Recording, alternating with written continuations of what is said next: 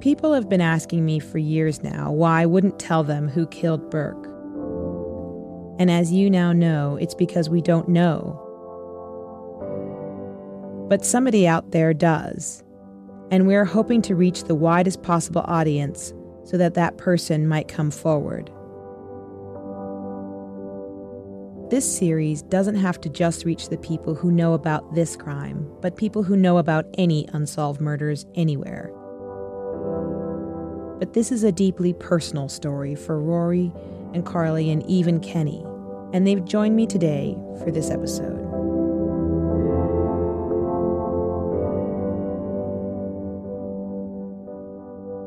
We haven't sat down in about two years. What's happened since then? Uh, Rory, do you want to start? Well, gosh, the last time that I interviewed with you, I think I was, I think I gave birth three days later or something like that. Yeah.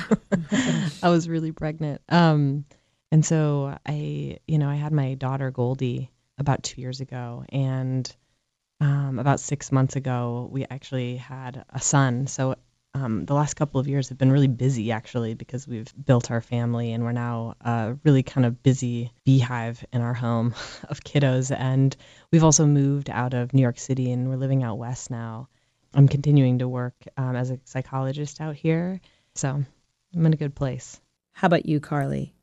So, in the past two years, I've been doing a lot of adulting and building my own family. I got married this summer.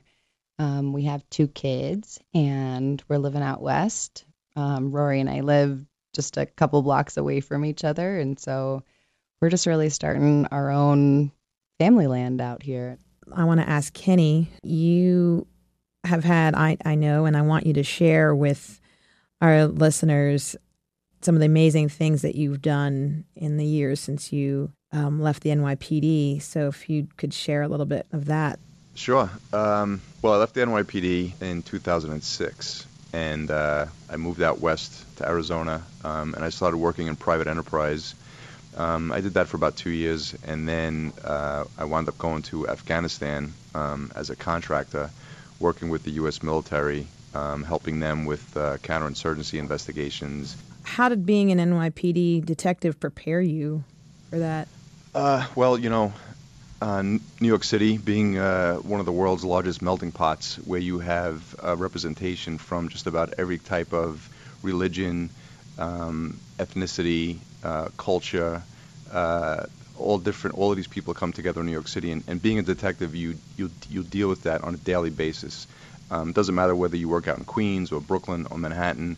Um, I did 10 years in Brooklyn. I did 10 years in Manhattan. Uh, my last assignment with the NYPD was with the Joint Terrorism Task Force and so I got to um, interact with the people of all over the world with, with, without ever leaving New York City. You know, it was almost like I trained for Afghanistan my 20 years with the NYPD.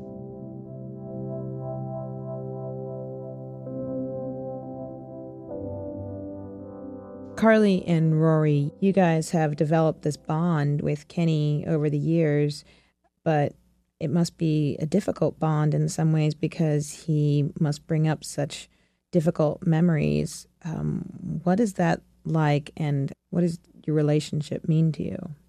Kenny will always and forever be inextricably linked to to Burke's case and what happened to Burke. Um, um, so there's no way that I'll not associate Kenny with what happened with Burke. And so in some ways, yeah, it is it is a difficult bond. Um, but in a lot of ways, actually, knowing Kenny and being a part of Kenny's life and having him be a part of ours has also been a real affirmation of life and of positivity and care and empathy um, and just good things in life because um, in a moment where we really actually needed a um, a kind soul who was really going to be smart and caring and competent and step in and, and really work hard on our behalf.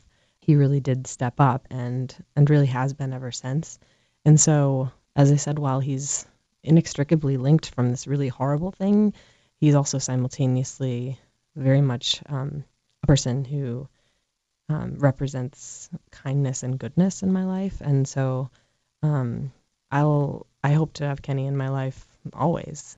Carly, do you feel the same way? I guess I can echo what Rory says in terms of Kenny's always going to be associated in all of my memories with everything that's happened with Burke. I will say though that in my mind, Kenny was always somebody that really looked out for our family. And I always felt really cared for by him throughout this incredibly difficult process. This is such a personal story for the three of you, Rory and Carly especially, now that it has been shared with so many people who didn't know Burke. What has that been like for you um, in terms of your own personal feelings and how people have been responding to you? I feel like from the start, we never really were given the option for this to not be something that was public, which has always been an odd experience for me. The loss of Burke is obviously so personal for me, for our family. And from the start, there was a lot of media involvement. And so it's sort of like a trauma within a trauma when it was happening. I then went on this mission, I would, I'll call it a mission with my dad in the months after Burko had died because there was such a lack of resolve around not knowing who did it. In a lot of ways, I think that that time we needed to do that for our own family. My dad really became fixated and kind of obsessed with figuring out who did this. And at some point, it really became a hindrance in our healing process. I, I actually can very vividly remember um, getting into a pretty heated battle with my dad about this, just saying, you know, we, we, we either have to let go of figuring this out or I don't know how we move forward from here. But it's never sat well with me to not know who has done this. Rory? I think that the idea that the case has been, um, that the exposure of the case has been elevated to the extent that it has been is, I don't know, there are kind of pros and cons to that. In some ways, it actually feels potentially hopeful that the profile of the case could be elevated so that somebody hears about the case or sees something about the case and it could potentially move the case forward a little bit and that's the hope and you know a lot of families who are in our position actually don't um, aren't afforded that opportunity, and so in a lot of ways we feel actually really grateful for that. Um, the the part that's hard, of course, is that it's um, it it does leave one feeling actually really quite exposed. Um, you know, there are people that learned about what happened to me through the course of this um, show that maybe didn't before. And I've heard from people from all corners of my life who reached out in really loving and, and wonderful ways. And um, both feels um, really loving and supportive. And it's also just kind of a lot. At, at times it's been overwhelming. Um, but as I said, though, it, it is an opportunity that we're grateful for because um, if we can move this case forward in any way, then then it will have been worth it. And and if it doesn't result in that, that's okay too. I do feel like even just trying um, is meaningful for us. Kenny, I was around for other cases that you were on, and I saw that you had the same focus and care um, that we see in this case, but it wasn't the same. What made this case different? Well, right from the beginning, uh, you can see that all of the O'Briens. Um, they were they were all deeply affected by it, and I and I don't say that because other family members that have lost somebody to a murder w- were not equally affected, um, but there was just something about all of the O'Briens that really showed a cohesiveness and a closeness, and you knew that because one of them was now gone, that there was such a tear in that f- fabric that held them all together. Uh, and of course, being the, the lead detective, it, it's my job to sew that back. Um, and and it, there's going to be stitches there, and there's going to be a forever uh, you know bump in that fabric. But I knew that, that that fabric had been torn, and it was so tightly wound around all of them that just losing losing one of them um, was really uh, it just had reverberations uh, that I, I felt super responsible for. Burke is always there. He's always with me, um, even when even during long periods of time when I when I didn't speak to Rory or Carly or, or Mark, um, and even after I retired, you know, Burke has always been uh, a part of me. He's always this thought in my mind at a minimum, and um, to have Rory and Carly and Mark and all of the O'Briens just uh, with me um, is is a cross that I bear, but it's it's it also brings me a lot of happiness to uh, to experience their life and to experience their life as closely as I have when it comes to marriages and births of new children and to see their family grow and and and develop and uh, it, it, really just um, it, it gives me uh, just a really good good feeling inside. I know it's rare that ABC had that kind of access to the NYPD. Can you talk about what it was like to have me and the other producer there while you were working? You know, your access that you were able to get to the NYPD, where you were in the cars with us, you were in the squadron with us, was absolutely unheard of. It was unprecedented, and um, I, I don't think even since then it's there's anyone anyone's ever gotten as close to the inside of the New York Police Department the way the way you have and the way ABC did. So, uh, no, this is really unprecedented. We talked about this a lot in the past, but it didn't end up in the series, which is how could the witness, the original witness, have gotten everything so wrong? And he, when he really believes what he saw, how's that possible? The human mind really tries to make sense out of everything it sees, tastes, smells, and hears uh, and when it can't rectify or it can't justify what it's seeing, it'll jump some gaps to make that connection. It'll jump things to, to, to make sense out of what it's what it's receiving. Um, this was the early morning of the hours. It was very cold. Very few people are outside. Um, the witness says he's walking down the street, hears a gunshot, then turns the corner and sees what he's what he thinks he sees. His mind says there's a gunshot. That means somebody somebody's in trouble. He turns the corner, sees somebody laying on a sidewalk, and realizes, oh, you know what? That tells me this guy this guy must have been the guy that shot, and the person next to him, since he's standing, must be the guy that shot him. So that's where the mind makes those connections. I really do believe that this witness was was honest and that he was trying to help. He stuck around for as long as he could. Um, which was far more than anyone would have in this situation. And uh, and again, it just goes back to the human mind jumping those gaps and trying to make sense of sensory perceptions of what it's receiving at that moment. I think that that you don't even realize you're doing um, when you're when you're trying to make sense of something that something especially traumatic as this. When something like like that happens, um, you don't realize to the degree of the embellishment that you that you're actually creating. Um, and I and that's where I, that's where I think happened. I think uh, you know he, he he's an honest guy. He wants to help, and he hears this gunshot. He turns the corner, sees what he sees. He sees the aftermath of this, and his mind immediately puts a connection together. Kenny, how realistic do you think it is that we could actually find the killer? Uh, well, you know, I remain hopeful. Um, in something like this, you just you really never know.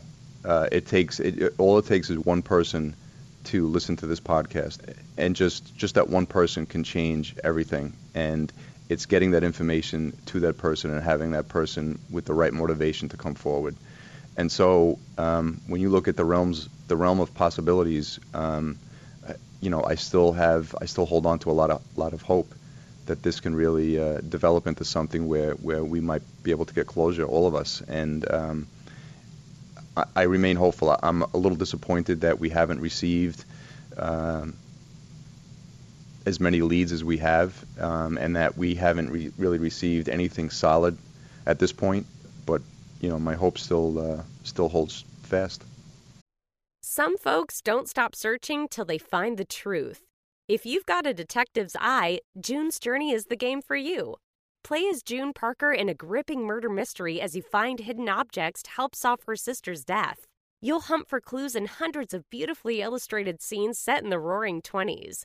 New chapters are added weekly. Find your first clue by downloading June's Journey today. Available on Android and iOS mobile devices as well as on PC through Facebook Games. So, what now? What can people do now to help solve this case? I mean, obviously, I would love for somebody to to give us some really, even as benign of information as they think that they might have. I would encourage anyone with information to call.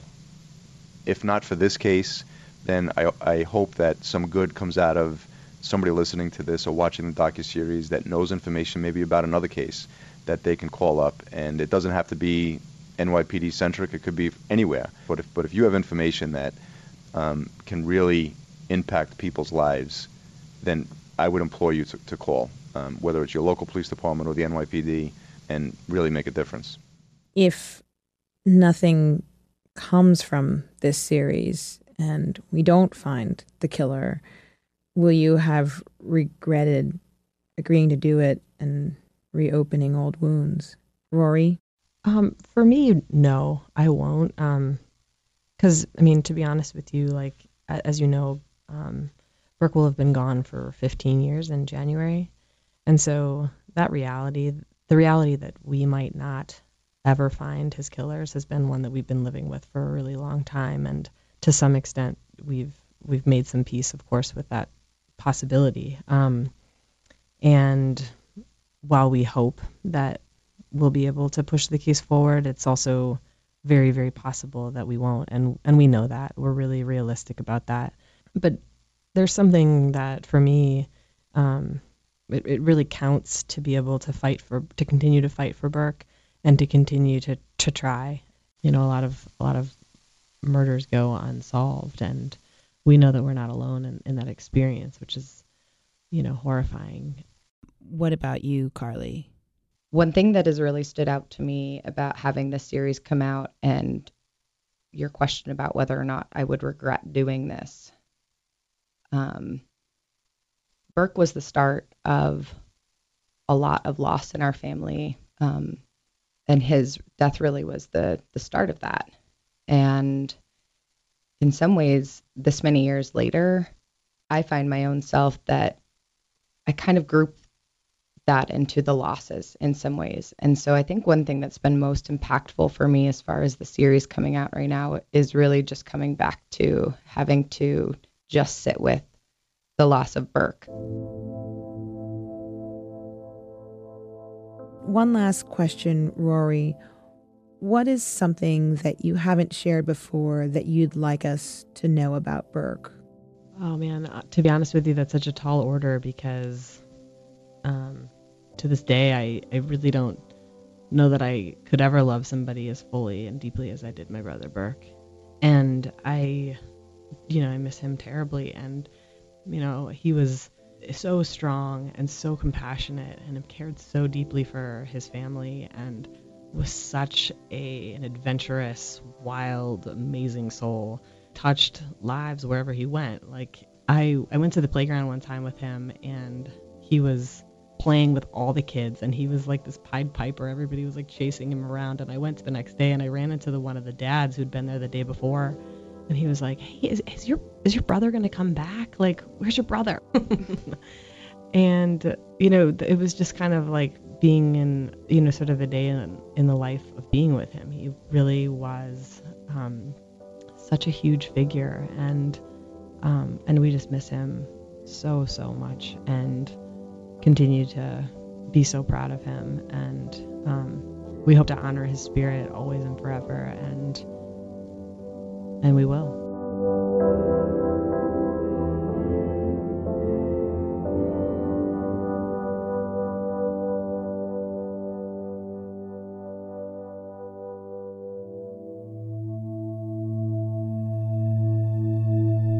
We followed their story over the past seven episodes and the past 15 years. But it doesn't have to end there.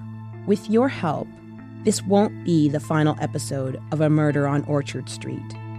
If you have any information, or know anyone who might have any information about this case, please call 800 577 TIPS. Thank you so much for listening. A Murder on Orchard Street is based on a video series I produced with Nightline. The podcast is written and produced by me, Jake Lefferman, and Susie Liu. Senior producer, Jenna Millman. Music by David J. Miller.